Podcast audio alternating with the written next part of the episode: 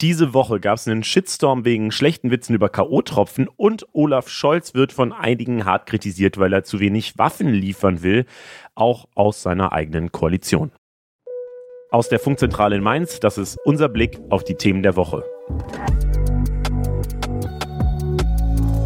Hi, ich bin Leo Braun. In diesem Podcast wollen wir einen Schritt zurück von den Nachrichten machen und auf die großen Linien der Woche schauen. Was sind die Hintergründe der News und was bedeutet das eigentlich für unser Leben? Da hole ich mir immer Einschätzungen von Expertinnen und Experten und diskutiere die dann mit einem Gast, der vielleicht nochmal eine ganz neue Perspektive geben kann. Und diesmal ist das wieder eine sehr politische Perspektive. Bei mir ist nämlich Jan Schippmann, Moderator und Redaktionsleiter von unserem Politikformat Die da oben. Und das ist tatsächlich auch sehr passend, weil wir heute unbedingt länger über Olaf Scholz reden müssen. Ich habe gerade das Gefühl, größere Teile seiner eigenen Regierung sind gegen ihn, weil er und damit Deutschland anscheinend zu wenig tut, um die Ukraine zu unterstützen. Was wir gerade wirklich machen, was wir machen könnten und was wir tun sollten, das klären wir heute in unserem großen Thema am Ende. Das ist der Funk-Podcast Let's Go. Und damit herzlich willkommen, Jan Schippmann. Moin. Wir starten mal mit den Kurznews. Frankreich wählt. Am Sonntagabend wissen wir, wer Frankreich in den nächsten fünf Jahren regieren darf. Bleibt es Emmanuel Macron, wirtschaftsliberal, proeuropäisch und charakterlich aus Sicht von manchen etwas arrogant? Oder rückt Frankreich nach rechts mit Marine Le Pen, die einen populistischen Frankreich-First-Kurs fährt, heißt, sie will die Kaufkraft der französischen Staatsbürger erhöhen, zum Beispiel indem sie bei Job- und Wohnungssuche besser gestellt werden als Migranten. Sie will Kopftücher wohl verbieten und sie will die EU schwächen. Am Mittwoch gab es ein Fernsehduell zwischen den beiden. Laut mehreren Umfragen danach äh, hat Macron ein bisschen besser performt als sie und liegt auch in den Wahlprognosen für jetzt Sonntag vorne vorne. Die Frage ist aber, wer schafft es am Ende, die linken Wählerinnen und Wähler auf seine Seite zu ziehen? Das waren nämlich auch gar nicht so wenige. Oder bleiben die vielleicht doch alle zu Hause? Jan, äh, verfolgst du denn die Wahlen in Frankreich? Ja, tatsächlich und auch mit einem äh, miesen Bauchgefühl, ehrlich gesagt. Warum? Weil da ganz, ganz viel dranhängt. Das äh, wäre eine ziemliche Katastrophe, wenn Marine Le Pen das Rennen da macht. Äh, insbesondere für die EU, für die Stabilität der EU. Äh, das wäre quasi für uns, würde ich einfach mal sagen, schlimmer als äh, eine Trump-Wahl. Es ist auf jeden Fall alles deutlich näher und würde eben die EU auch schwächen. Genau darüber haben wir auch letzte Woche mit einer Korrespondentin aus Frankreich gesprochen. Hört da gerne rein, wenn ihr mehr zu der Wahl wissen wollt. Aboschwund. Bei Netflix läuft's gerade nicht so. Zum ersten Mal in zehn Jahren hat Netflix letztes Quartal Abos verloren. Immerhin 200.000 von 200 Millionen, das muss man zumindest einordnen. Vor zwei Jahren war der Streamingdienst noch der absolute Gewinner der Corona-Krise, aber seitdem ist viel passiert. Preiserhöhungen haben viele Leuten nicht gefallen. Durch den russischen Krieg in der Ukraine wurden alle Kundenkontos in Russland deaktiviert. Und ein anderes großes Problem für Netflix sind anscheinend erstaunlicherweise das Account-Sharing, also die Mehrfachnutzung von Benutzerkontos. Laut Netflix nutzen gut 100 Millionen Haushalte weltweit den Streaming-Dienst, ohne dafür zu bezahlen. Ein großer Skandal würde ich natürlich nie, niemals machen. Und äh, Netflix überlegt wohl jetzt auch ein billigeres Abo-Modell einzuführen, wo dann aber eben auch Werbung laufen soll. Jan, welche Serie hat dich denn zuletzt begeistert, egal von welchem Streaming-Dienst? Ich bin komplett hyped, dass jetzt gerade die letzte Staffel von Better Call Saul anfängt. Und äh, das ist für mich somit der, eine der geilsten Serien aller Zeiten, wirklich ohne äh, zu übertreiben. Es ist, äh, ich bin fasziniert von dieser Serie. Ich bin komplett nicht in diesem Breaking Bad Universum angekommen und äh, bin gerade bei Apple Es ist TV. so viel geiler als Breaking Bad. Es ist wirklich ohne Scheiß. Ich, ich, also wenn, wenn wir jetzt einfach eine Stunde lang über Better Call Saul reden wollen, bin ich voll down damit. Es ist eine fantastische Serie, wirklich. Auf gar keinen Fall. Ich finde viel besser gerade die ganzen Serien, die Apple TV Plus raushaut. Das ist ganz verrückt. Da kommt cooler Stuff rum. Ärger um Tesla. Seit ein paar Wochen gibt es die neue Tesla-Fabrik in Brandenburg. Jetzt sollen Chemikalien ausgelaufen sein.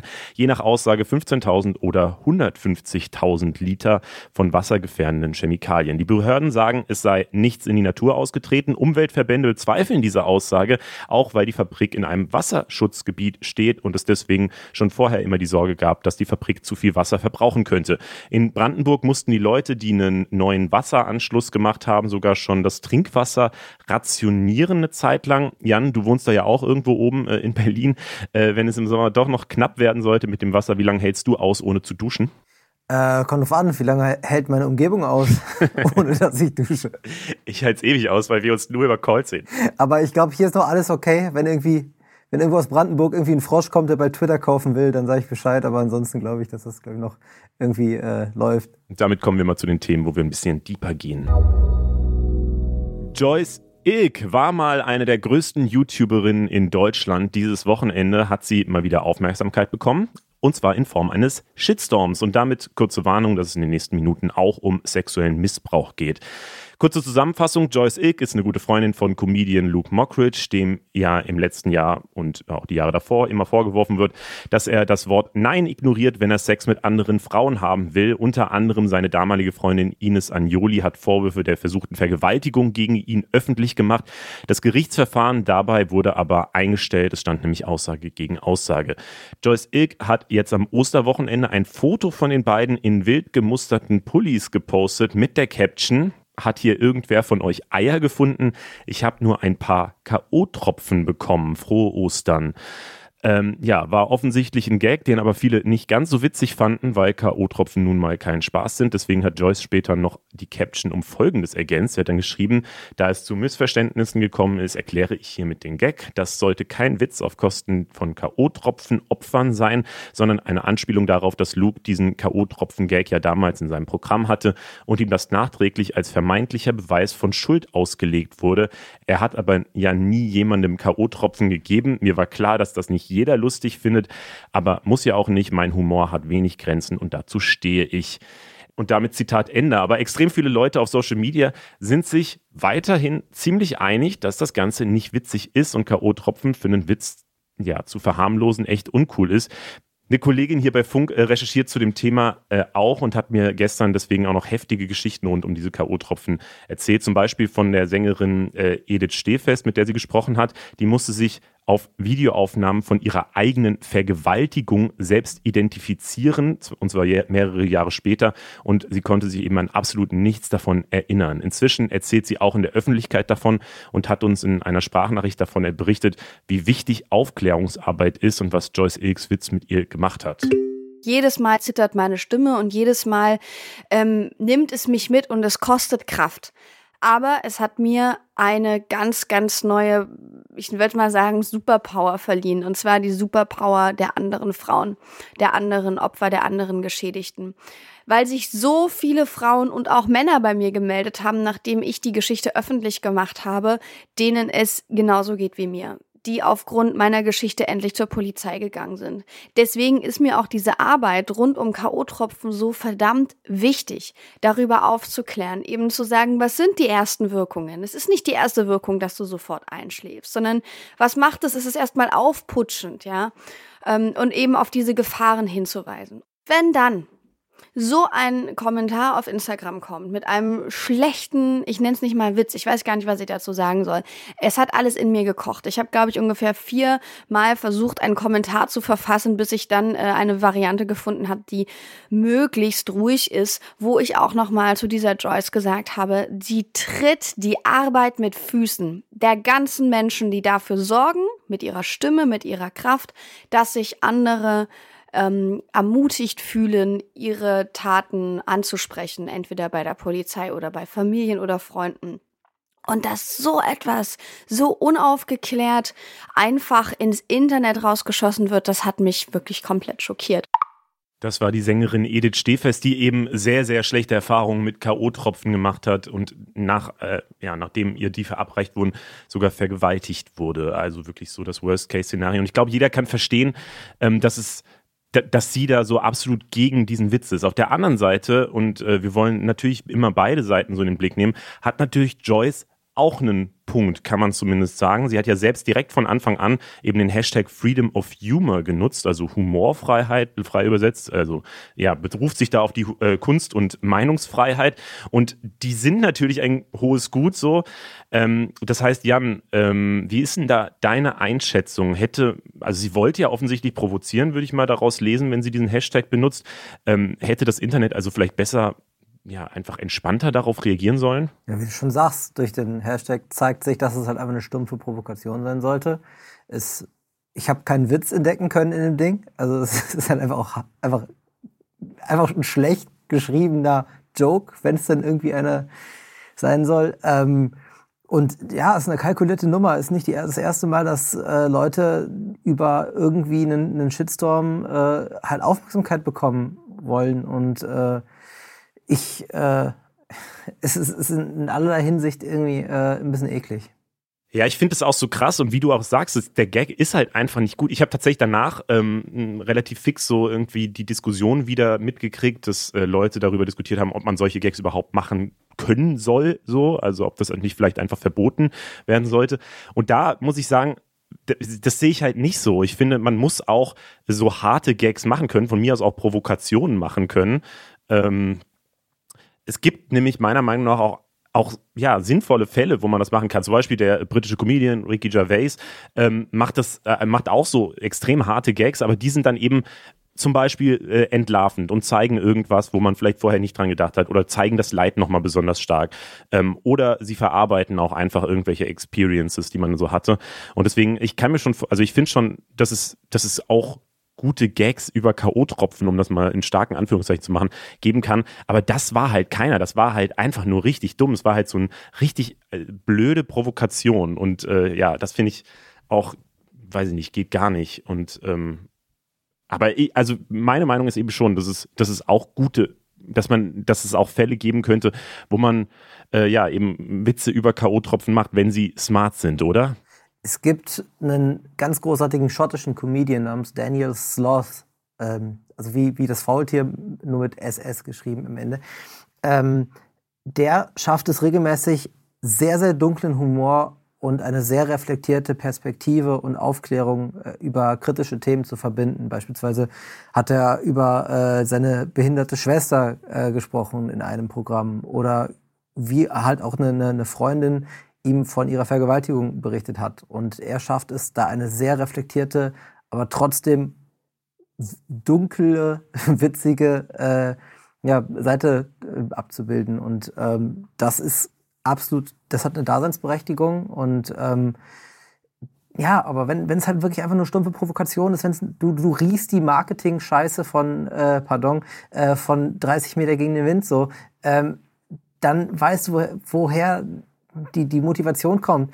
Und im Endeffekt ist das natürlich jetzt, ich weiß jetzt, wer Joyce Ilk ist. So, wusste ich vorher nicht.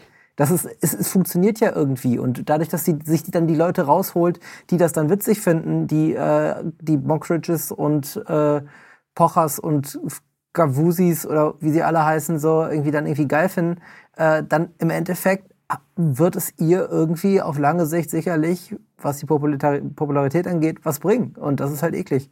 Aber glaubst du echt, dass ihr das was bringen wollt? Weil ich habe so überlegt, warum hat sie das gemacht? Und klar, äh, sie ist jetzt in der Aufmerksamkeit, aber eben in der negativen sowas kann, finde ich, glaub, also ich glaube, es kann auch schaden, aber vielleicht bin ich da auch naiv.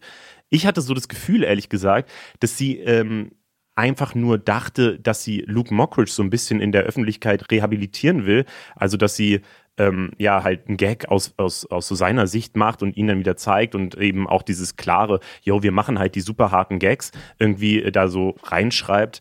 Ähm, also, dass das so vielleicht ihr Ziel war, hatte ich mir überlegt. Ich finde, das war einfach nur ein Sticheln, ehrlich gesagt. Also, das ist meine Perspektive. Ich äh, kann es nicht genau sagen, was das sollte, äh, aber ich glaube, das war wieder so ein, so ein, so ein Wir gegen die. Ding. So, hat ihre Solidarität da sicherlich gezeigt, ihm gegenüber. Ähm, vielleicht auch einmal ein Freundschaftsdienst so. Ähm, lustig war es nicht. Und noch äh, als letzter Punkt dazu, du hast es gerade schon angesprochen, Faisal Kavusi. Ähm, was, was geht bei ihm eigentlich? Also vielleicht das nochmal äh, zusammengefasst. Ähm, die Influencerin Sevi Carlson hatte eben unter dem Post von Joyce Ilk äh, ihre eigene Geschichte auch geteilt, wie sie eben fast an K.O.-Tropfen gestorben ist und äh, sagten, nicht cool, Joyce. Und darauf hat dann eben Pfizer Kavusi geschrieben, das nächste Mal werde ich die Dosis verstärken, versprochen. Und ich frage mich halt wirklich, wenn da schon dieser Shitstorm ist, wie kommt man denn auf die Idee, sowas dann noch drunter zu schreiben? Und auch er äh, hat dann irgendwie in seiner Insta-Story erst geschrieben, yo, ähm, ich mache halt solche harten Gags und so und dann irgendwie einen Tag später hat er offensichtlich mal mit seinem Management kurz nochmal äh, abgeklärt, ob das wirklich so smart war. Ähm, und da hat sich zurückgezogen aus dem Internet und aus dem Fernsehen, nachdem aber auch Sat 1 gesagt hat, dass sie erstmal gerade nicht mehr mit ihm zusammenarbeiten. Ähm, also ich weiß nicht, wie, wie blöd kann man denn sein in so einer Shitstorm-Situation? Das, also ich, ich irgendwie auf Twitter hat ihn irgendwie als äh, den Putzerfisch der Comedy-Szene bezeichnet oder so. ähm, das trifft's ganz gut. Also wenn du schon merkst, okay, das war nicht cool, dass die Reaktion ist krass, so, dann halt noch mal reinzuscheißen. Also dann noch mal richtig noch mal irgendwie bösartige Weise und wirklich im Kalkül Menschen ver zu verletzen und vor allen Dingen auch mit einem A, Witz, der nicht witzig ist und B, einem, der, der halt einfach wirklich ekelhaft ist. So, ähm, das hat sich dann wahrscheinlich auch in den Reaktionen auf seine Tour, die er auch in den Stories promotet hat, bemerkbar gemacht. Dann hat das Management gesagt, du, vielleicht war das nicht so gut, würde ich jetzt einfach mal schätzen. Und die, das, das liest sich dann halt so ein bisschen so, als hätte äh, ja das, das äh, Bankkonto gedroht. So, ähm, von daher ist das war halt wirklich nochmal irgendwie äh, Next Level Stupidity. So. Linke MeToo, die Partei Die Linke ist mal wieder negativ aufgefallen, auch sie. Am Wochenende hat der Spiegel nämlich über mutmaßliche Fälle sexualisierter Gewalt in der Linkspartei in Hessen berichtet. Seit der Veröffentlichung haben sich weitere mutmaßliche Betroffene gemeldet. Die Vorwürfe richten sich auch gegen Bundespolitiker. Einer der beiden Bundesvorsitzenden der Linken ist dabei besonders ins Kreuzfeuer geraten, nämlich Janine Wissler, die von einem Fall sexualisierter Gewalt gewusst haben soll, als sie eben noch hessische Vorsitzende war, ähm, aber dagegen dann nichts unternommen hat. Und das Pikante, um dieses Wort mal zu benutzen, der beschuldigte Mann soll damals ihr eigener fester Freund gewesen sein. Am Mittwoch ist dann die andere Vorsitzende der Linken, nämlich die Thüringerin äh, Susanne Henning-Welz, so zurückgetreten. Aber bevor wir darüber reden, lass mal beim Anfang anfangen, nämlich dieser MeToo-Skandal bei den Linken. Ähm, das ist ja deswegen besonders krass, weil ähm, ja die Partei sonst eigentlich sehr moralisch und äh, feministisch eben auftritt. Das heißt ja eigentlich so MeToo-Fälle bei denen ausgerechnet ist ja wirklich so der absolute Worst Case, oder? Aus der Worst Case ist, weiß ich nicht, ich ist natürlich eine, eine, eine also ich, wie viele auch schon sagen, das wird es wahrscheinlich in vielen Parteien geben, aber diese Partei ist halt einfach an vorderster Front, wenn es darum geht zu sagen, wir machen äh, feministische Politik. Wir machen Politik, wo auch Menschen sich sicher fühlen können, auch in einem gewissen, soweit es irgendwie geht, politischen Safe Space agieren können. Ähm, und das sind Werte, die halt sehr, sehr hoch gehandelt werden in der, in der Partei. Und wenn sowas dann aufgedeckt wird, äh, dann schlägt das natürlich doppelt zu. Das ist überall schlimm, aber da, da hat es natürlich dann noch einen größeren Punch halt. Vor allem, weil es ja offenbar seit Jahren nicht wirklich aufgeklärt wurde. Offensichtlich wusste ja Janine Wissler schon seit Jahren davon. Und dann trotzdem tritt eben die andere Vorsitzende zurück, die gar nicht in dem Zusammenhang irgendwie aufgefallen ist. Also ich hatte davor zumindest nichts gelesen, dass äh, Susanne Hennig Welso auch irgendwie daran beteiligt oder irgendwas davon gewusst haben könnte oder so. Ähm, trotzdem tritt sie zurück. Was ist denn da passiert? Also warum, warum denn sie? Ähm, man muss sagen, dass sie eine der Menschen in der Linken äh, seit langer Zeit ist, die äh, am ehesten wirklich Realpolitik machen möchte. Die halt wirklich dafür kämpft, dass man halt wirklich auch aktiv etwas verändert. Sie ist in Thüringen halt mit in Regierungsverantwortung äh, gewesen. Und ähm, das ist eine, die wirklich immer versucht hat, die Linke aus quasi dem, dem, dem äh, Protestschützengraben rauszuholen und wirklich aktiv äh, ins politische Geschehen zu bringen. Auch irgendwie, als es noch ungefähr die Idee gab, gibt es vielleicht ein Linksbündnis auf Bundesebene etc.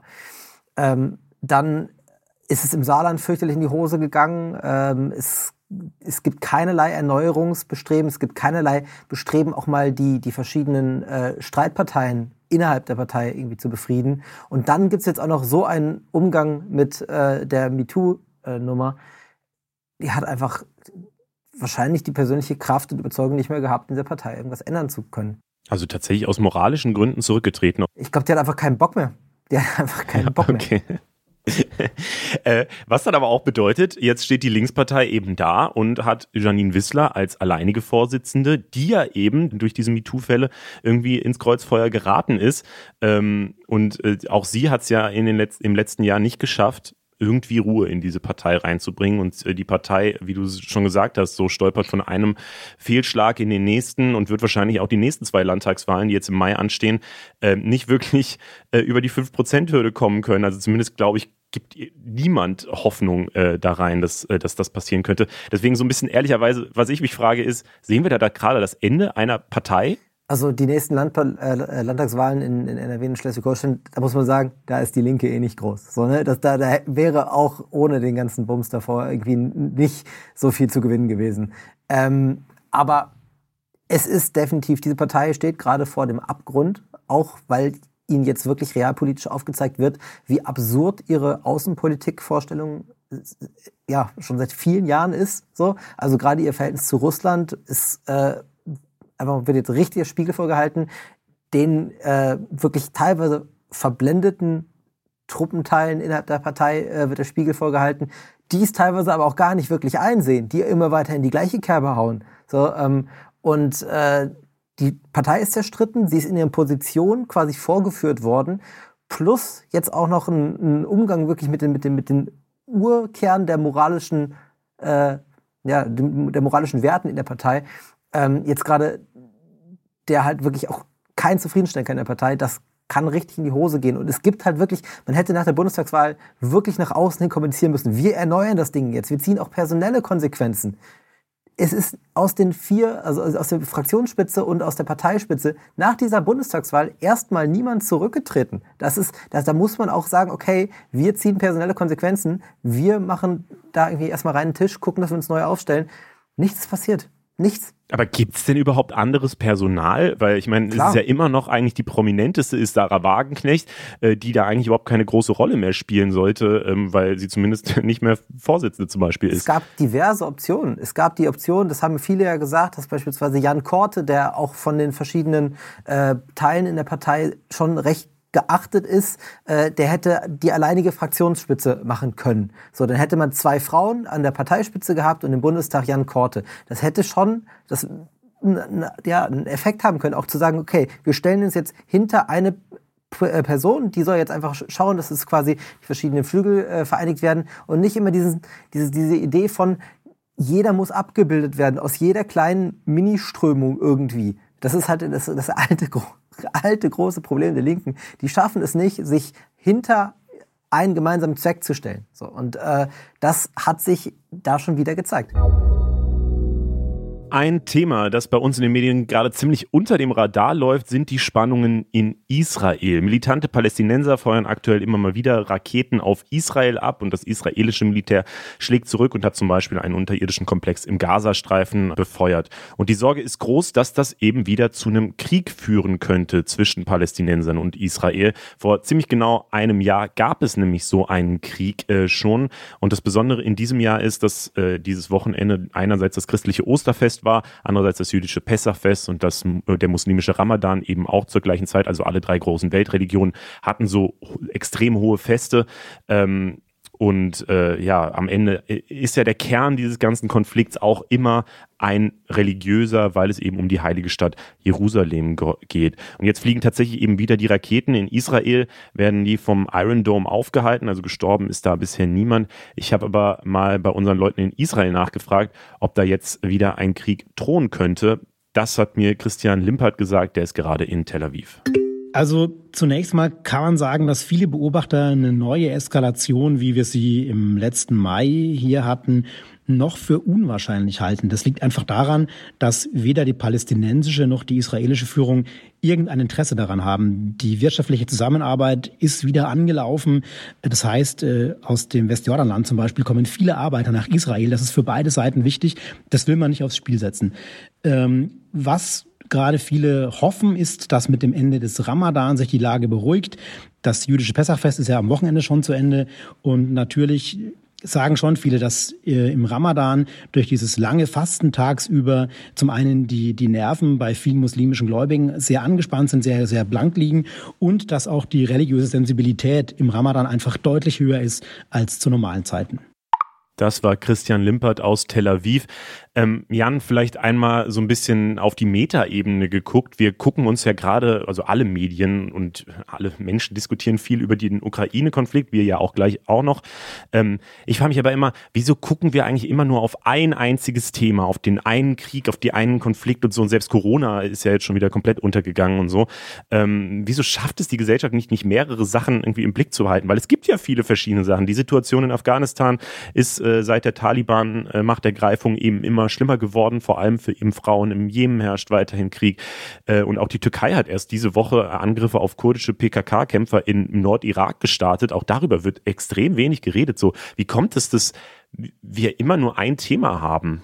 Ich glaube, das liegt an begrenzten Kapazitäten, die man persönlich hat auch, beziehungsweise die auch Medien haben. So. Ähm da wird auch geschaut, was betrifft uns persönlich am meisten. Also zum einen muss man jetzt sagen, der Krieg in der Ukraine ist halt einfach geografisch uns um Längen näher als äh, Afghanistan oder der Krieg im Jemen. Der, das Ausmaß ist viel größer und halt das Bedrohungsszenario ist größer. Also wenn eine Atommacht, äh, die uns persönlich bedrohen könnte, da involviert ist, dann ist es natürlich ein, ein ganz anderer Drive, als wenn es irgendwie um einen Krieg im Jemen geht, der schrecklich ist, der seit vielen Jahren tobt, so, äh, wo viele, viele Menschen gestorben sind, sind, aber der uns persönlich nicht betrifft. Mhm, das ist, glaube ich, immer dieser Nachrichtenwert der emotionalen Nähe, der da tatsächlich auch einfach greift und auch der geografischen Nähe dann tatsächlich. Ja, man merkt es ja jetzt gerade schon. Also jetzt, dass der, der Krieg ist seit, seit, seit äh, jetzt knapp zwei Monaten.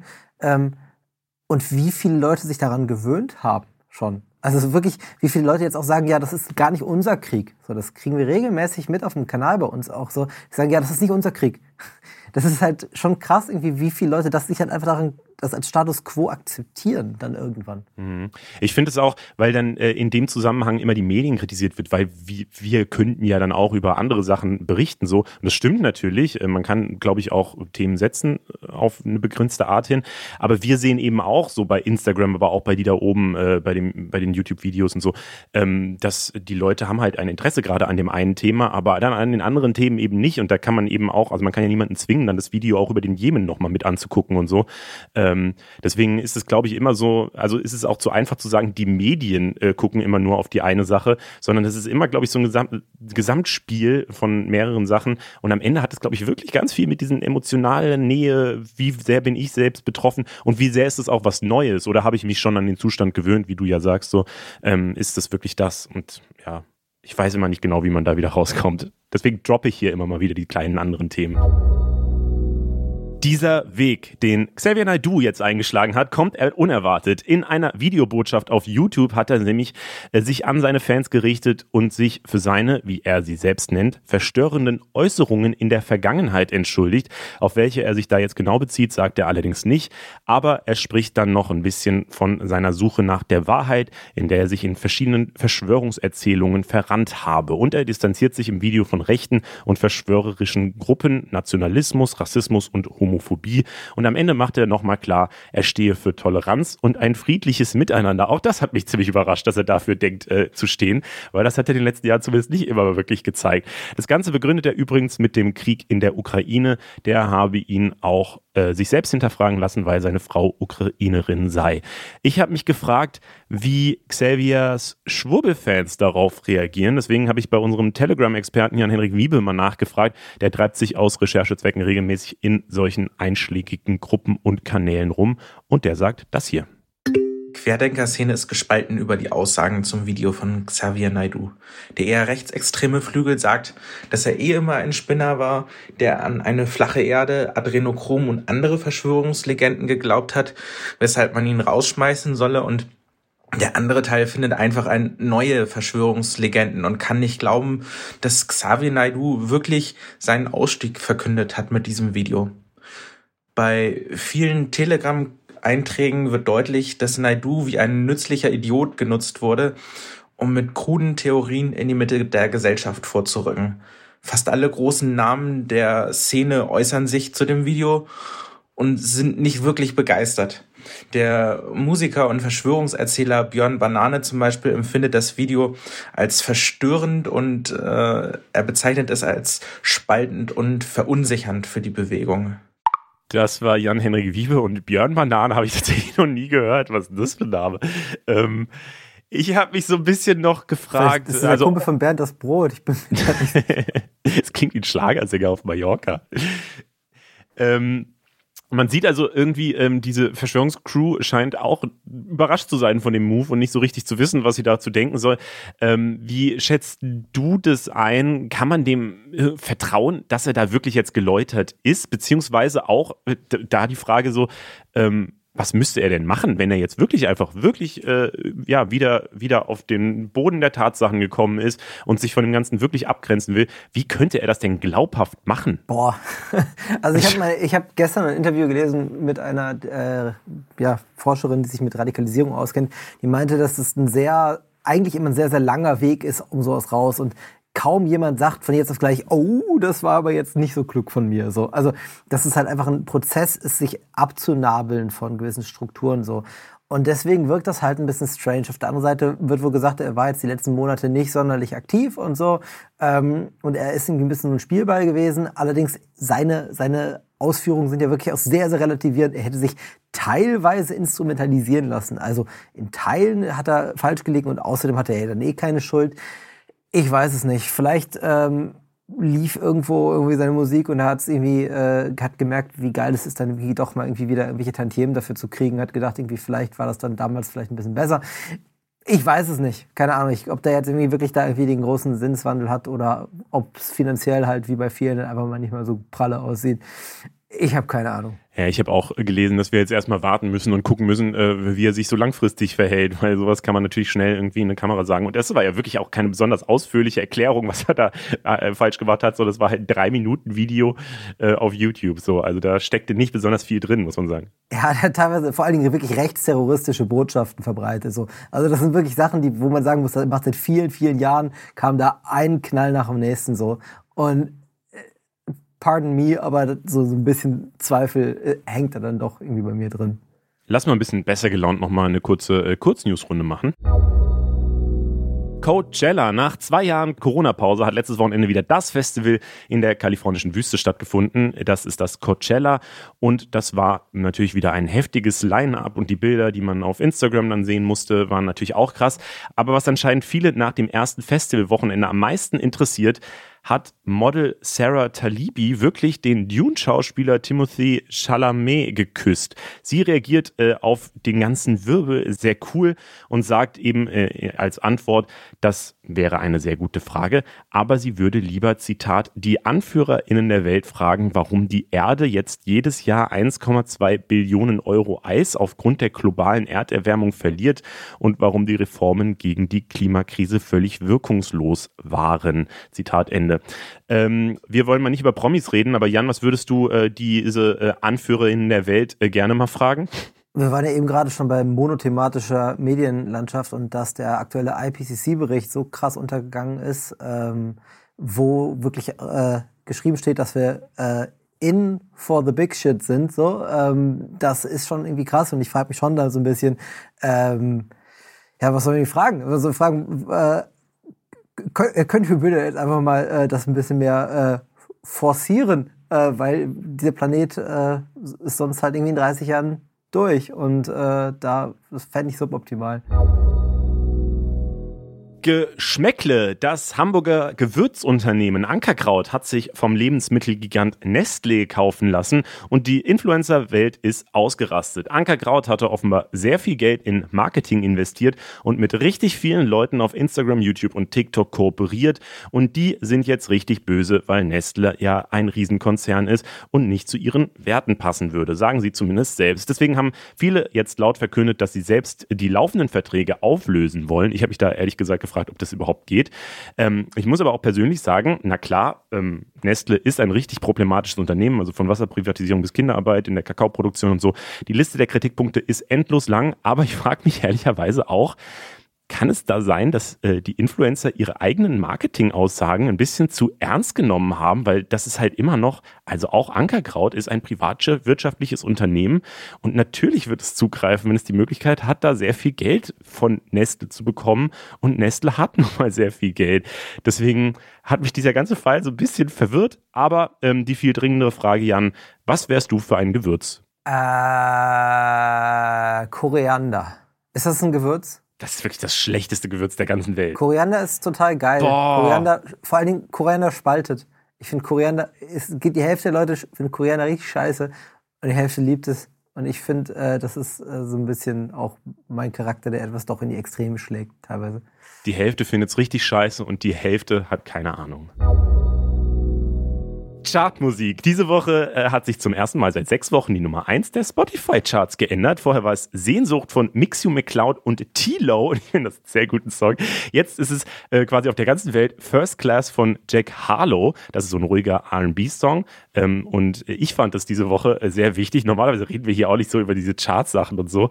Äh, aber ich habe seit mehreren Tagen den richtig krassen Ohrwurm von Clamorous, diesem Song von Fergie von vor 15 Jahren. Und zwar, weil, ähm, ja, dieser, dieser neue Song First Class ist eben einfach ein äh, Remix davon oder hat zumindest dieses Sample mit First Class Up in the Sky ähm, drin. Und es war, hat mich direkt zurückgeholt an diese gute alte Zeit in den Nullerjahren, als Songtexte noch daraus bestanden haben, ja, dass man einfach Wörter buchstabiert hat. In Deutsch war es ja dann H-A-Doppel-M-E-R und so, jetzt äh, G-L-A-M, Glamorous Dingsbums. Das ist wieder zurück. So, Jan, was würdest du aus den Nullerjahren zurückholen? Ähm, ich bin großer Fan von den, von den frühen äh, Emo-Bands der, der, der äh, 2000er. Taking Back Sunday, Coheed in Cambria. Ähm, das war eine richtig geile Zeit. Ähm, also, also die, die, diese Emo-Core, Pop-Punk, äh, Shows damals, das war äh, fucking Premium so. Fair, die würde ich auch mitnehmen. 4,7 Sterne haben wir aktuell noch nicht. Wir sind auf Spotify bei 4,6 Sternen, was ich gar nicht verstehen kann, weil aus meiner Sicht sind wir ein ganz klarer 4,7 Sterne Podcast. Deswegen geht in die App, klickt auf 5 Sterne und helft uns, dass die Bewertung ein kleines bisschen besser wird. Jan, äh, wie viele Sterne würdest du diesem Podcast geben? Siebeneinhalb. Siebeneinhalb gibt's nicht. Es gibt ja nur bis fünf. Damit kommen wir jetzt zu unserem großen Thema. Olaf Scholz ist Bundeskanzler. Soweit überrascht es hoffentlich niemanden. Die Frage ist aber, ist er ein guter Bundeskanzler. Ich habe das Gefühl, daran scheiden sich gerade die Geister. Vor allem äh, kommt gerade relativ viel Gegenwind aus seiner eigenen Regierung. Es geht natürlich um den russischen Krieg in der Ukraine und die Frage, wie viel tut Deutschland eigentlich wirklich, um der Ukraine zu helfen. Es äh, sind sich ja eigentlich alle darin einig, dass Deutschland eben helfen soll, weil die Ukraine völkerrechtswidrig angegriffen wurde und Russland einen absolut unmenschlichen Krieg führt. Aber wenn es dann um die Details geht, macht Deutschland dann offenbar doch gar nicht so viel. Also Gas, Öl und Kohle wird aktuell immer noch weiter importiert und soll nur so schnell wie möglich beendet werden. Und Waffen sollen zwar geliefert werden, aber erst hieß es eben, Deutschland hat gar keine Waffen, die passen würden. Dann hat Scholz vor einer Woche ja gesagt, er will der Ukraine eine Milliarde Euro geben, damit sie sich selbst Waffen kaufen kann. Jetzt ist aber unklar, wann kommt dieses Geld eigentlich genau? Kann die Ukraine wirklich sich dann auch schwere Waffen von dem Geld kaufen? Weil es da auch eben Gerüchte gab über eine Liste, die Olaf Scholz vorliegt oder äh, ja, wo er eben die schweren Waffen dann auch alle wieder rausgestrichen hat und so. Ähm, bevor wir ähm, auf die politischen Details reden, Jan, einmal kurz äh, zum Start. Was sind eigentlich diese schweren schweren Waffen? Das sind beispielsweise Panzer, Kampfflugzeuge, schwere Artilleriegeschosse. Ähm, ich habe irgendwann mal eine Definition gehört, dass es eigentlich die Sachen sind, die mehr als eine Person in der Handhabe brauchen, äh, aber sind meistens halt sind, sind wirklich die dicken Dinger so. Mhm. Gerade gibt es ja drei Arten, wie Deutschland diese Waffen liefern will. Einmal so als Ringtausch, das ist seit gestern so die große Idee. Also das Slowenien gibt seine alten Panzer einfach an die Ukraine und Deutschland ersetzt dann die von Slowenien mit eigenen Sachen oder mit neu gekauften Sachen. Äh, die zweite Option ist, Deutschland bezahlt einfach die Rechnung, eben das ist das mit der eine Milliarde. Und die Nummer drei ist, Deutschland bildet die ukrainischen Soldaten auch an äh, gelieferten Panzerhaubitzen auf. Ähm, aus. Ich finde ehrlicherweise, das klingt doch nach relativ viel. Reicht das nicht? Ich finde es total schwierig. Also, also ein Faktor, den man sehen muss, ist natürlich Zeit. Zeit jetzt. Jetzt muss auf dem schnellsten Weg da schweres Gerät hin, damit die Ukraine sich selbst verteidigen kann. Und ähm, ich meine, man kriegt ja recht viel Feedback auch vom, vom ukrainischen Botschafter Andrei Melnik, der äh, im Ton sich ja auch nicht zurückhält jetzt gerade. Ich finde es vollkommen nachvollziehbar zu sagen, ey, wir werden hier gerade abgeschlachtet. So, wir kämpfen seit vielen Monaten jetzt da wirklich mit allem, was wir haben. Wir brauchen Support. Und natürlich ist es cool zu sagen, hier, wenn es am schnellsten geht, dann soll Slowenien die Panzer rübergeben, dann, dann äh, geben wir da irgendwie in drei, vier Monaten was nach. Aber ich das steht ja so ein bisschen Aussage gegen Aussage. Es sagen ja irgendwie, äh, Melnik sagt, wir wissen, dass das da ist, wir, wir, wir äh, glauben, dass die Bundeswehr das liefern kann. Sagen Leute in der Bundeswehr, boah, die sind eingebunden in andere Einsätze, äh, wir brauchen die jetzt gerade.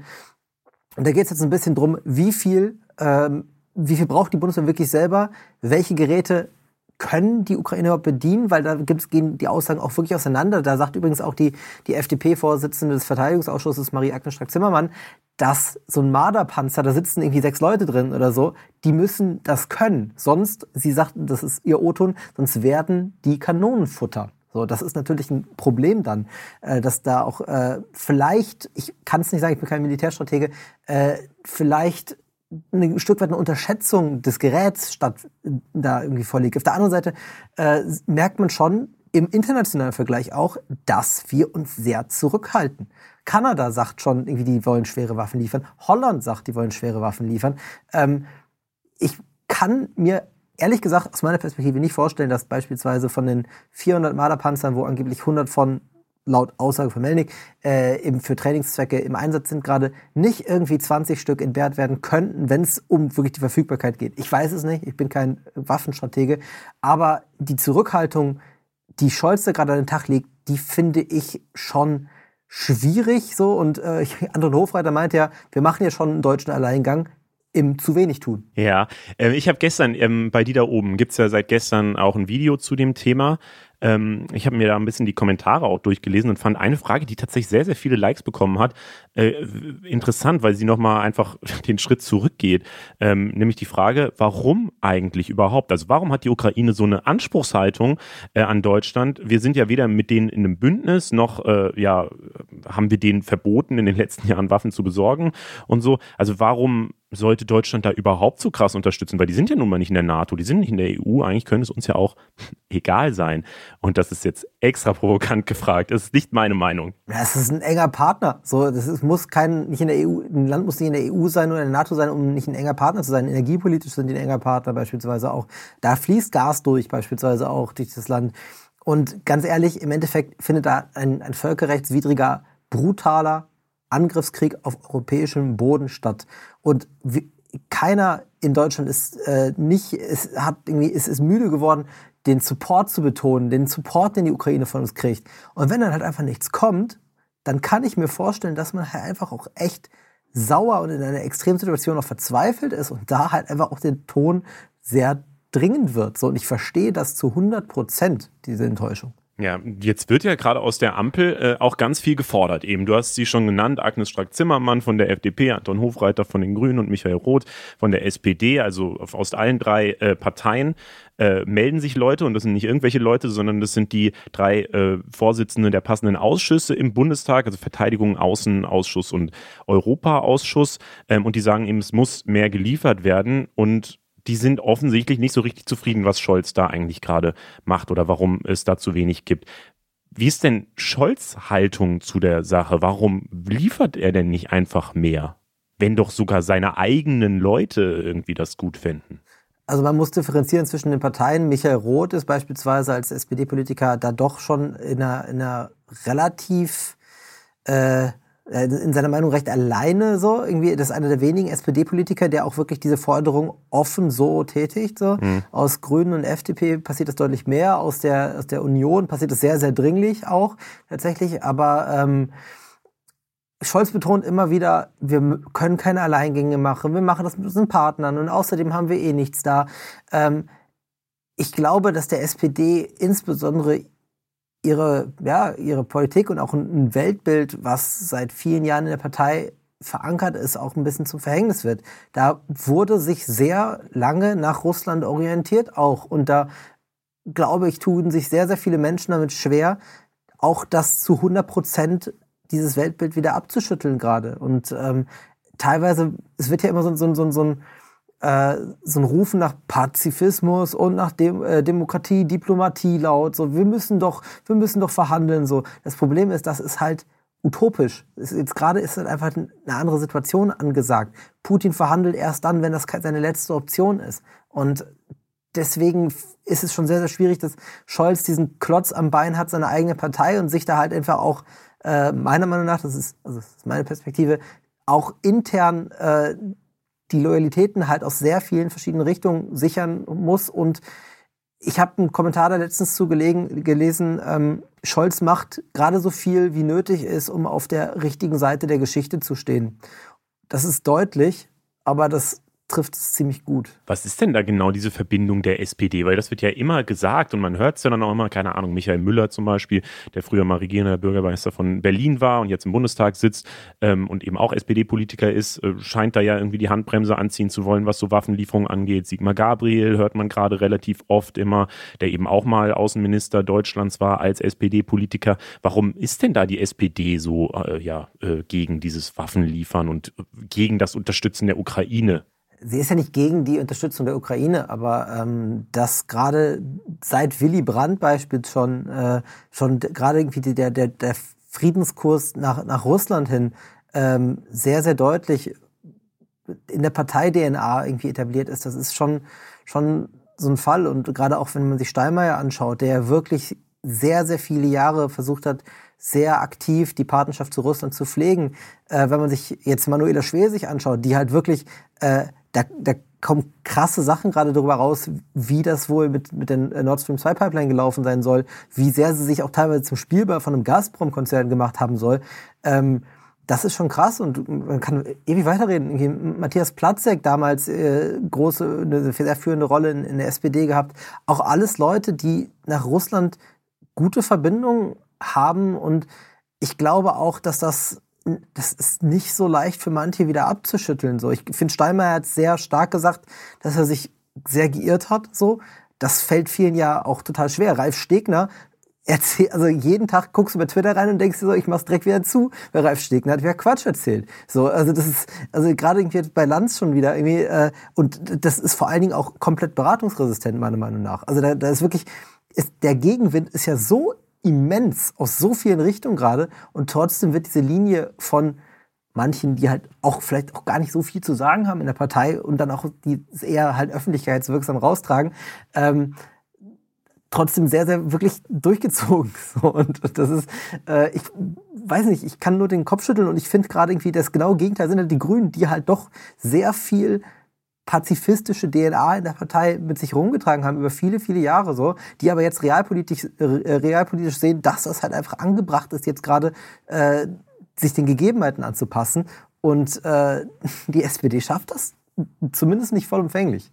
Mhm. Wenn du jetzt sagst, Scholz beugt sich vor allem auch seiner eigenen Partei, eben der SPD, wo es ja so viele gibt, die äh, zum Beispiel gegen äh, schwere Waffenlieferungen sind, ähm, es passt so ein bisschen zu einem Gedanken, den ich seit ein paar Tagen immer mal wieder, äh, der so in meinem Kopf aufpoppt, ähm, weil ich mir so dachte, vielleicht machen die das ja. Also vielleicht passiert ja diese Waffenlieferungen und es weiß einfach niemand. Und das wird halt geheim gemacht, weil man eben diese große Angst immer im Hintergrund hat, dass äh, Putin das als große Provokation sehen könnte, uns dann als äh, Kriegsteilnehmer wahrnimmt und so und dann eben den Krieg gegen die NATO angreift. Das ist ja immer so die große Angst, ähm, die dahinter steht. Ähm, und vielleicht ja, sagt man dann einfach öffentlich, ja, wir liefern eigentlich gar nichts, aber in Wirklichkeit wird, wird im Hintergrund ganz viel geliefert und so, weil, weiß ich nicht, das ist natürlich jetzt eine wirklich äh, weit hergeholte Theorie vielleicht, aber ähm, es passt, finde ich, schon so ein bisschen dazu, dass ja alle so überrascht sind davon, wie stark sich die Ukraine verteidigen kann und so. Ähm, glaubst du nicht, dass da einfach mehr im Geheimen passiert und wir das gar nicht so mitkriegen? Es sollte im Geheimen passieren, allerdings bis zu dem Punkt, wo die Waffen da angekommen sind, dass halt signalisiert wird, okay, hier ist der Support da. Ähm, das ist aus viel, vielerlei Gründen ein bisschen Quatsch, weil zum einen ist halt einfach so die Sache, keiner stellt sich hin und sagt irgendwie, ah, wir können nicht ganz supporten und dann kommt das dicke Gerät dahin. Das passiert nicht. Es wird, sobald die Dinge an, da an der Front sind, könnte man das, das, das publik machen. Ähm, zum anderen, wir sind nur ein Teil der NATO. Es liefern ja NATO-Staaten. Putin wird sich nicht, weil Deutschland schwere Waffen liefert, dann auf einmal entscheiden, dass wir Kriegsteilnehmer sind.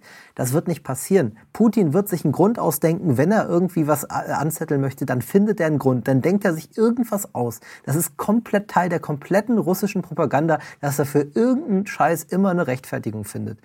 Außerdem, äh, wenn es dann zu einem zum großen Krieg kommen würde, würden die ersten Stellungen wahrscheinlich in den USA beschossen werden, weil es aus taktischer Sicht Sinn ergibt, die, den, den, den Zweitschlag quasi äh, auszuschalten. Da ist auch die Frage, wie viele Trägerraketen sind überhaupt einsatzbereit.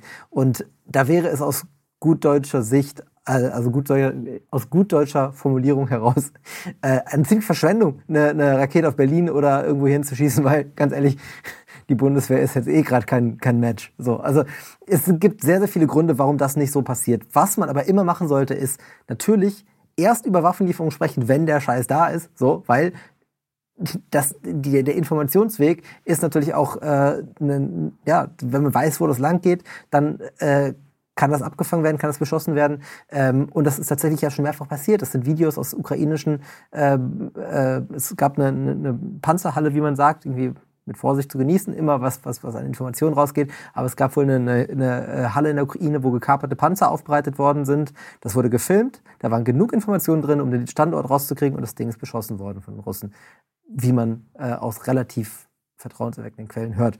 Das heißt, ähm, Geheimhaltung im Krieg, natürlich wichtig so, aber dass wir jetzt da irgendwie gerade irgendwie äh, unter der Hand liefern, äh, dass der Botschafter sich trotzdem beschwert, aber dass alles ein großes Schauspiel ist, weil die Waffen sind ja schon da, das ist eher unwahrscheinlich. Es wäre aber irgendwie schön, aber ja, es spricht auch äh, relativ viel dagegen, weil es würde ja auch der Ukraine sehr viel äh, ja, bringen, wenn sie einfach verkünden können. Wir haben so starke Partner, die uns ganz stark unterstützen können. Deswegen, äh, ja, ist es vielleicht wirklich leider Quatsch. Vielleicht als letzte äh, Abschlussfrage zu dem Thema ähm, nochmal die Rolle Deutschlands insgesamt. Ähm, wie, also weil ich habe so das Gefühl, wir verlieren gerade ganz massiv an Ansehen und so aus den USA, aus dem europäischen Ausland und so. Ist das wirklich so? Und äh, bringen wir damit vielleicht gerade so diese westliche Einheit in Gefahr?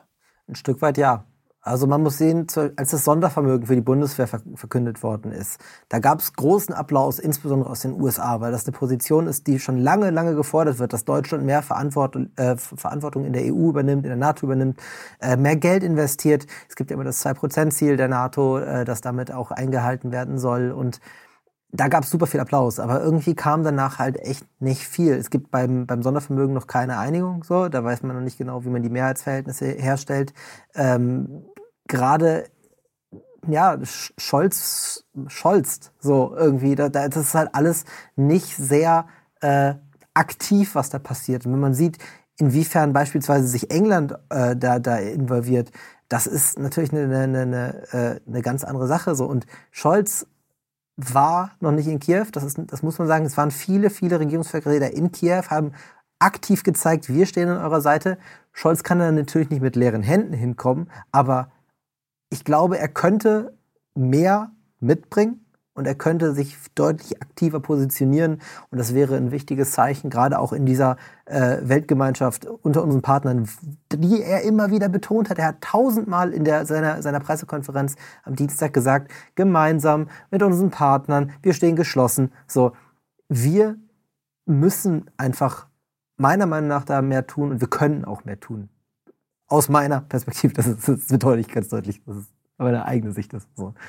Ich habe immer das Gefühl, dass Scholz äh, so ein bisschen arrogant auftritt und äh, eben auch so dieses Gefühl vermittelt, als wüsste er mehr oder als würden alle anderen nicht verstehen, wie genial sein Plan gerade ist. Auch bei dieser Pressekonferenz am Dienstag, da irgendwie das, also das ist immer so mein Eindruck. Ist das so? Vielleicht doch nochmal eine noch letztere Frage. Traue, also ich glaube, es gibt wenige Menschen in der deutschen Politik, die so viel und ein so vollumfassendes Wissen haben wie Olaf Scholz. Das muss man so sagen. Der Mann ist seit vielen, vielen Jahren in diesem Betrieb, der hat so viele Sachen mitgemacht und auch gut mitgemacht. Er hat Krisen gut gemanagt, das muss man sagen. So, äh, da ging es aber primär um Finanzen. Und jetzt gerade habe ich irgendwie so ein bisschen das Gefühl, dass er auch schon wieder versucht, über Geld irgendwie so einen Beitrag zu leisten, wenn es nicht in erster Linie das Geld ist, gerade, was fehlt. Wir wollen wie immer äh, konstruktiv enden, auch vielleicht ein bisschen privat. Und deswegen äh, an dich auch diese Frage, was war denn so dein positiver Moment der Woche? Wo hast du vielleicht irgendwas gelernt oder hattest einfach eine gute Zeit? Ähm, gelernt, positiv. Ich fand ja gut, dass Freiburg im, im DFB-Pokal äh, steht, weil es sympathisch ist im Finale. Ähm, ich hätte mir ein Finale gegen Union Berlin gewünscht. Äh, das wäre schön gewesen. Äh, der 1. FC Köln hat am Wochenende gewonnen. Das ist mein Verein. Da habe ich mich auch sehr drüber gefreut. Ähm, ansonsten. Da musst du jetzt auch Eintracht Frankfurt nochmal kurz erwähnen. Entschuldigung. So. Eintracht, Eintracht Frankfurt äh, Niederlage gegen Union Berlin. Nein, äh, unfassbar krass, dass sie gegen Barcelona das Ding so gezogen haben und am Ende fast noch einen Sack gesetzt haben wieder. Aber äh, mega Respekt dafür. Also über Fußball rede ich auch immer sehr, sehr gerne. Ähm, ja, ich, ich muss sagen, ähm, ich posi ist positiv gesagt. Hm. Na, ich weiß gar nicht, so was Positives fällt mir gar nicht gerade so doll ein, aber ich muss sagen, mich hat diese Woche insbesondere so im, im, im was mich beschäftigt hat, ist so ein bisschen, und das, das tut es tatsächlich auch schon seit einigen Wochen, aber diese Woche ist es nochmal deutlich extremer geworden. Ähm, um es jetzt nochmal ein bisschen äh, philosophischer zu machen, ich habe das Gefühl, gerade wenn es um diese Waffenlieferung geht und um sehr viel um, um, um die Situation in der Ukraine, dass die Generation unter 40 Jahren in Deutschland gerade merkt, dass sie ein enormes Privileg, äh, Privileg hat. Und zwar, dass sie sich nie Gedanken machen musste über irgendwie die Bundeswehr, über Waffentechniken, über irgendwelche Auseinandersetzungen. Und ich habe so ein bisschen das Gefühl gerade, wenn ich sehe, wie eigentlich sehr reflektierte, sehr intelligente Menschen auch in meinem in meiner Bubble pauschale Aussagen raushauen über über über ähm, über ja, Kriegsvorgänge, über, über Waffenlieferungen beispielsweise, die dann sagen, ja, jetzt, jetzt werden die Grünen zu den Kriegstreibern und außerdem hat die NATO auch schon das und das gemacht. Da landen wir irgendwo in, in einem Bereich von, von Verblendetheit und auch irgendwie ein bisschen Whataboutismus. Und ich habe so viele Gespräche mit Leuten geführt darüber, über diese Perspektive in letzter Zeit. Und viele haben tatsächlich auch genau das dann irgendwann gesehen und haben gemerkt, ich so, boah, ja, ich habe da eigentlich auch gar keine Ahnung von. So. Und das ist halt so ein bisschen jetzt nicht die positive Sache, aber das ist die Erkenntnis der Woche, dass halt diese Generation halt einfach so entfremdet von dem Kram ist. Mein Vater war noch bei der Bundeswehr. So, der, der hat da äh, wirklich auch, der, der, der hat schon selber mit Gewehren geschossen, der hat schon selber eine Pistole in der Hand gehabt. So, das sind irgendwie so Erfahrungen, das ist total cool, dass wir das sehr, sehr lange nicht machen mussten, dass es das nicht unsere Realität ist. Aber ein Stück weit fehlt uns da, glaube ich, jetzt gerade so ein Realismus. Und das war gerade so diese Woche dieser Gedankengang, der sich sehr äh, ja, durch, durch meine Tage gezogen hat. Hm, kann ich verstehen, ist aber jetzt natürlich auch nicht so ein positiver Abschluss der Woche, ne, dieser ganzen Folge. Deswegen äh, setze ich einfach meine Geschichte hinten dran. Ja, ähm, ich sagte, der 1. FC Köln könnte in den Europapokal kommen und das nochmal den Fußball. FC Köln dies, das. Äh, ich habe, ich habe, ja, äh, steht in Frankfurt. Ich habe in der letzten Woche äh, meine Liebe, äh, was heißt meine Liebe? Ist ein bisschen übertrieben, aber ich habe das erste Mal über Gossip nachgedacht. So, ich bin wirklich jemand, der das sonst wirklich stark ausblendet und äh, versucht zu ignorieren und so weiter. Und man hat vielleicht in dieser Folge auch gemerkt, dass da mehrmals sowas vorkam, weil wir letzte Woche, kurz nachdem wir die Folge veröffentlicht haben am Donnerstag, ähm, habe ich, äh, hab ich gesehen eben, da gab es ja diesen großen Fall von äh, Mats Hummels und Kati Hummels und Frauengeschichten rund um Mats Hummels und so weiter. Und plötzlich habe ich gesehen, dass sowohl Mats Hummels als auch Kati Hummels beides, beide Posts von Funk geteilt haben in ihrer Story. Und irgendwie hat mich das, weil das mich natürlich persönlich mehr äh, betrifft, so, weil das halt, äh, ja, weil ich bei dieser Seite mit am Start bin, ähm, hat mich das irgendwie mehr abgeholt und da war ich so voll in diesem Fall drin und habe das dann ja auch äh, nochmal verarbeitet in einer Insta-Story, äh, wo ich äh, XOXO äh, Gossip-Funk nochmal äh, dazu erfunden habe und so. Also, ähm, äh, da, da war ich das erste Mal in so einem Gossip-Modus und das hatte ich wirklich noch nie, weil ich sonst sowas immer unfassbar schlimm und langweilig und unnötig und so weiter finde. Und da habe ich es aber mal kurz gefühlt und dann habe ich gedacht, so das ist eigentlich schön, auch mal so einen kleinen Eskapismus aus diesem ganzen Ukraine-Krieg und Politik und so weiter einfach zu haben, indem man über einfach darüber redet, wie Kati Hummels jetzt mit dieser Situation in ihrer Insta-Story umgeht und welchen Gag sie teilt und so. Das hat, das hat mich komplett abgeholt. Das äh, war mein kleiner positiver Moment. Es hat aber auch wirklich auch alle, alle, alle fanden es irgendwie geil. Irgendwie jeder, irgendwie auch, auch wirklich Leute, die wirklich keine, keinen Bezug dazu hatten, so einfach vielleicht über die Person Hummels, ich weiß es nicht. Und auf Twitter hat er dann irgendwie, irgendwie anscheinend getwittert, doch so, habt ihr nichts, alle nichts Besseres zu tun? Und irgendjemand hat, hat geantwortet, oh, mein neues Hobby fragt mich gerade, ob ich nichts Besseres zu tun habe. das war auf jeden Fall ganz geil. Ich muss sagen, ich habe es auch echt genossen, aber auch vielleicht wegen der Fußballkomponente, aber irgendwie auch, weil es sehr, sehr witzig war. Stimmt, aber ja auch eine Fußballkomponente. Das ist für mich schon gar kein Fußballer mehr. In meinem Kopf ist es einfach irgendein so Promi, der manchmal was Lustiges auf Twitter schreibt. Naja, äh, kommen wir mal zu den Empfehlungen. Ähm, ich würde mal loslegen, nämlich mit Deutschland 3000. Da war Frederik Lau zu Gast, der Schauspieler, einer der bekanntesten Schauspieler Deutschlands. Ihr kennt ihn vielleicht aus Four Blocks, Victoria oder aus Die Welle. Und äh, oft ist er da eher in düsteren Rollen zu sehen. Eva Schulz hat im Podcast dann eben versucht herauszufinden, spielt er vielleicht die ganze Zeit sich selber oder ist er in Wahrheit ganz anders? Wie passt dieses Rowdy-Image zu seinem glücklichen Familienleben im Häuschen? Mit Häuschen im Garten. Äh, und diese Folge kann ich euch sehr empfehlen. Was gibt es denn bei die da oben gerade so? Äh, wir haben tatsächlich äh, die Frage um Olaf Scholz behandelt, gerade das ähm, ob er die Ukraine gerade im Stich lässt in einem aktuellen Video. Wir haben aber auch ein Video dazu gemacht letztens, wie die Grünen jetzt gerade ihre Politik ändern, ob sie quasi auch ihre Werte verraten. Das passt alles ganz gut, glaube ich, in diesen Duktus. Und wir haben uns vor kurzem angeschaut, äh, warum beispielsweise Familienministerin, Ex-Familienministerin Anne Spiegel zurückgetreten ist und Andi Scheuer und Jens Spahn es nie mussten in ihrer Amts Amtszeit. Und da geht es auch ganz viel um einen, ja, einen persönlichen Politikstil, um ein gewisses Selbstverständnis. Und das war recht spannend, das einfach mal so aufzuarbeiten. Jan Schippmann, vielen Dank, dass du am Start warst. Danke. Und danke euch allen, dass ihr dabei wart. Mein Name ist Leo Braun. Wir sind Funk. Funk ist ein Angebot von ARD und ZDF. Und unser Infotier diese Woche ist der Hund. Ciao. Hätte die Katze gewonnen, hätte ich den Hub deabonniert.